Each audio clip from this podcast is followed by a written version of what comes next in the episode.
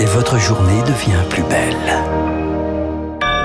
Merci d'écouter Radio Classique, il est 8 heures.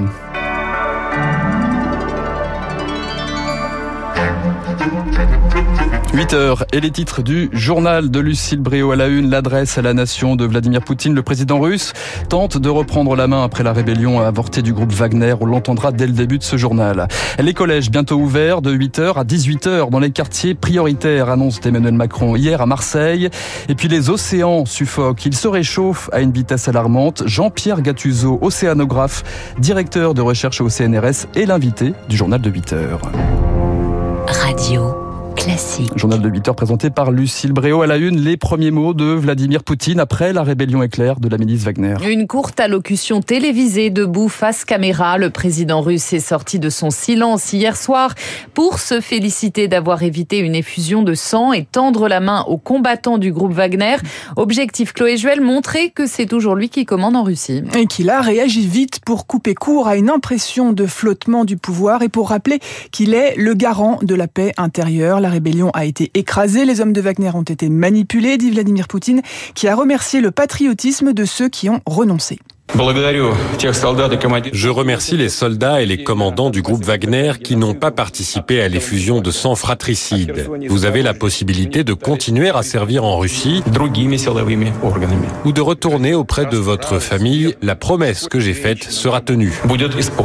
Des remerciements mais pas de grandes annonces. C'est la marque d'un pouvoir affaibli selon Ulrich Bouna, analyste géopolitique spécialiste de la Russie. Ce qui est même surprenant, c'est qu'il n'y a pas de sanctions, très concrètement, qui sont annoncées contre Prigogine ou contre les mercenaires de Wagner. Donc pour moi, c'est pour le coup plutôt symptomatique, finalement, ce discours de la déliquescence du processus décisionnel et de l'autorité du Kremlin en Russie. Après ce discours, Vladimir Poutine a réuni son conseil de guerre avec ses ministres de la Défense, de l'Intérieur et les chefs des agences de sécurité. Les précisions de Chloé Juel. Quelques heures plus tôt, le patron du groupe Wagner, Yevgeny Prigogine, était aussi sorti de son silence, justifiant sa révolte par le fait qu'il voulait sauver son organisation et non prendre le pouvoir. Il assure avoir mis en lumière de graves problèmes de sécurité en Russie. 8h02 sur Radio Classique. Lucille, les collèges bientôt ouverts de 8h à 18h dans les quartiers prioritaires. Lutter contre le décrochage, combattre les inégalités scolaires. Emmanuel Macron veut élargir l'accueil périscolaire dans les quartiers politiques de la ville. Rester plus longtemps au collège, cela se fait déjà dans certains établissements, Victoire Fort. Dans le collège classé REP+, d'Anna Romani qui enseigne les lettres, les élèves volontaires travaillent déjà au-delà des heures de cours. C'est le dispositif devoir fait. C'est extrêmement positif, mais parce que c'est aussi extrêmement euh, cadré. Ces cours-là sont rentrés sur Pronote, qu'on fait l'appel, que les élèves ne peuvent pas euh, euh, décider un jour de venir et, et le lendemain de ne pas venir. C'est vraiment très cadré. C'est encadré soit par des professeurs, soit par des assistants pédagogiques ou alors euh, des stagiaires futurs enseignants. Une organisation au cordeau qui porte ses fruits. Près de la moitié des élèves de 6e y participent. Mais plus on monte en âge, plus il est difficile d'attirer les candidats. On voit que ça intéresse euh, certains élèves. Il y en a d'autres qui ne souhaiteraient pas rester une minute de plus que nécessaire dans l'établissement. La généralisation de l'accueil jusqu'à 18h à tous les établissements REP+, questionne Thibaut Nicolas, prof de lettres classiques, élu CGT Éducation 93. Euh, Est-ce qu'on aura suffisamment de personnel pour les accueillir jusqu'à 18h Comment on fait pour les établissements qui finissent déjà à 17h30 Est-ce que ça veut dire qu'on rajoute 20 minutes d'études surveillées? Alors comment va-t-on faire ça à moyen constant? Les syndicats craignent un effet d'annonce et s'interrogent sur le contenu pédagogique d'un tel dispositif. Emmanuel Macron qui annonce aussi l'accueil en maternelle dès deux ans dans les quartiers sensibles. Ce matin, il est encore à Marseille. Il visite le chantier de rénovation d'une école dans le cadre de son plan Marseille en grand.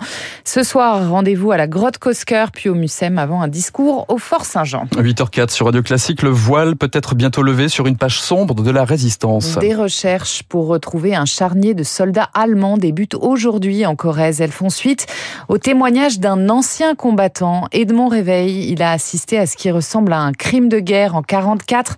47 Allemands et une Française froidement abattus et enterrés au milieu de la forêt Rémi Vallès. Edmond Réveil avait à peine 18 ans ce 12 juin 1944. Nous sommes alors deux jours après les massacres de Tulle et d'Oradour-sur-Glane et le jeune résistant voit ses compagnons des francs-tireurs partisans fusillés sous ses yeux 47 soldats de la Wehrmacht et une Française, membre de la Gestapo. Les corps tombent dans une fosse creusée par les prisonniers eux-mêmes. On a versé de la chaux sur les corps et on n'en a plus jamais parlé, dit Raymond Réveil. En 1967, 11 dépouilles seront secrètement exhumées lors d'une première fouille dont on ne garde aucune trace et depuis, plus rien jusqu'à cette réunion d'anciens combattants en 2019 au cours de laquelle Edmond Réveil brise le silence, mais l'information ne s'ébruite pas. Aujourd'hui, 79 ans après cette exécution sommaire, c'est avec un géoradar que l'on va tenter de retrouver la fosse commune. Mais depuis la guerre, le terrain et la végétation ont beaucoup changé. L'identification des dépouilles, elle, pourrait être assez simple. Les Allemands sont morts et enterrés en uniforme avec leur plaque d'immatriculation. Les opérations de recherche pourrait durer des mois. Les précisions de Rémi Vallès et puis une aide exceptionnelle de 2 millions d'euros débloquée par la ville de Paris pour les victimes de la rue Saint-Jacques. Objectif accompagner immédiatement les blessés et leurs familles. Une victime est toujours portée disparue. 8h05, Lucille, va-t-on bientôt rentrer dans la mer? Comme on rentre dans sa baignoire? Plus de 20 degrés dans l'Atlantique Nord, 24 degrés sur la côte d'Azur, 18 à Ouessant, ça chauffe dans les océans.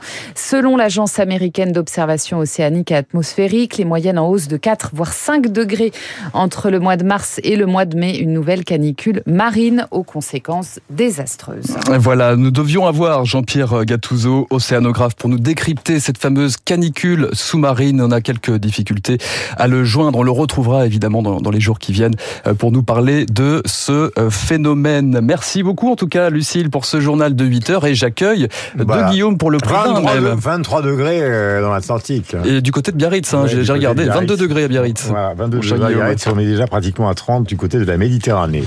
Mais c'est Hubert Védrine qui sera invité de la matinale dans quelques instants. Vous savez qu'il était secrétaire général de l'Élysée de François Mitterrand et donc ministre des Affaires étrangères. Alors on parlait beaucoup des fissures du pouvoir de Poutine. Il est apparu hier, j'ai lu à peu près tous les commentaires cette nuit d'une manière relativement bizarre. D'abord le, le discours de Loukachenko qui devait suivre a été annulé. Deuxièmement, par rapport à ce qu'il a raconté au moment de l'invasion, le discours a été hyper court en demandant justement Wagner euh, de rejoindre les troupes, c'est d'ailleurs là-dessus que travaille la Douma, les troupes régulières, mais en même temps demandant au comité de défense euh, de faire une sorte d'enquête pour savoir qui a été euh, fidèle, c'est 80 dernières heures et qui ne l'a pas été. Donc ça commence à ressembler à un nom que vous connaissez bien, marque dans le domaine de l'histoire soviétique, à savoir une pré-purge. D'ailleurs, euh, ce matin dans le Figaro, et on en terminera avant que Hubert Védrine nous parle aussi de la position que pourraient avoir les Européens, parce que tout ça va falloir que ça change.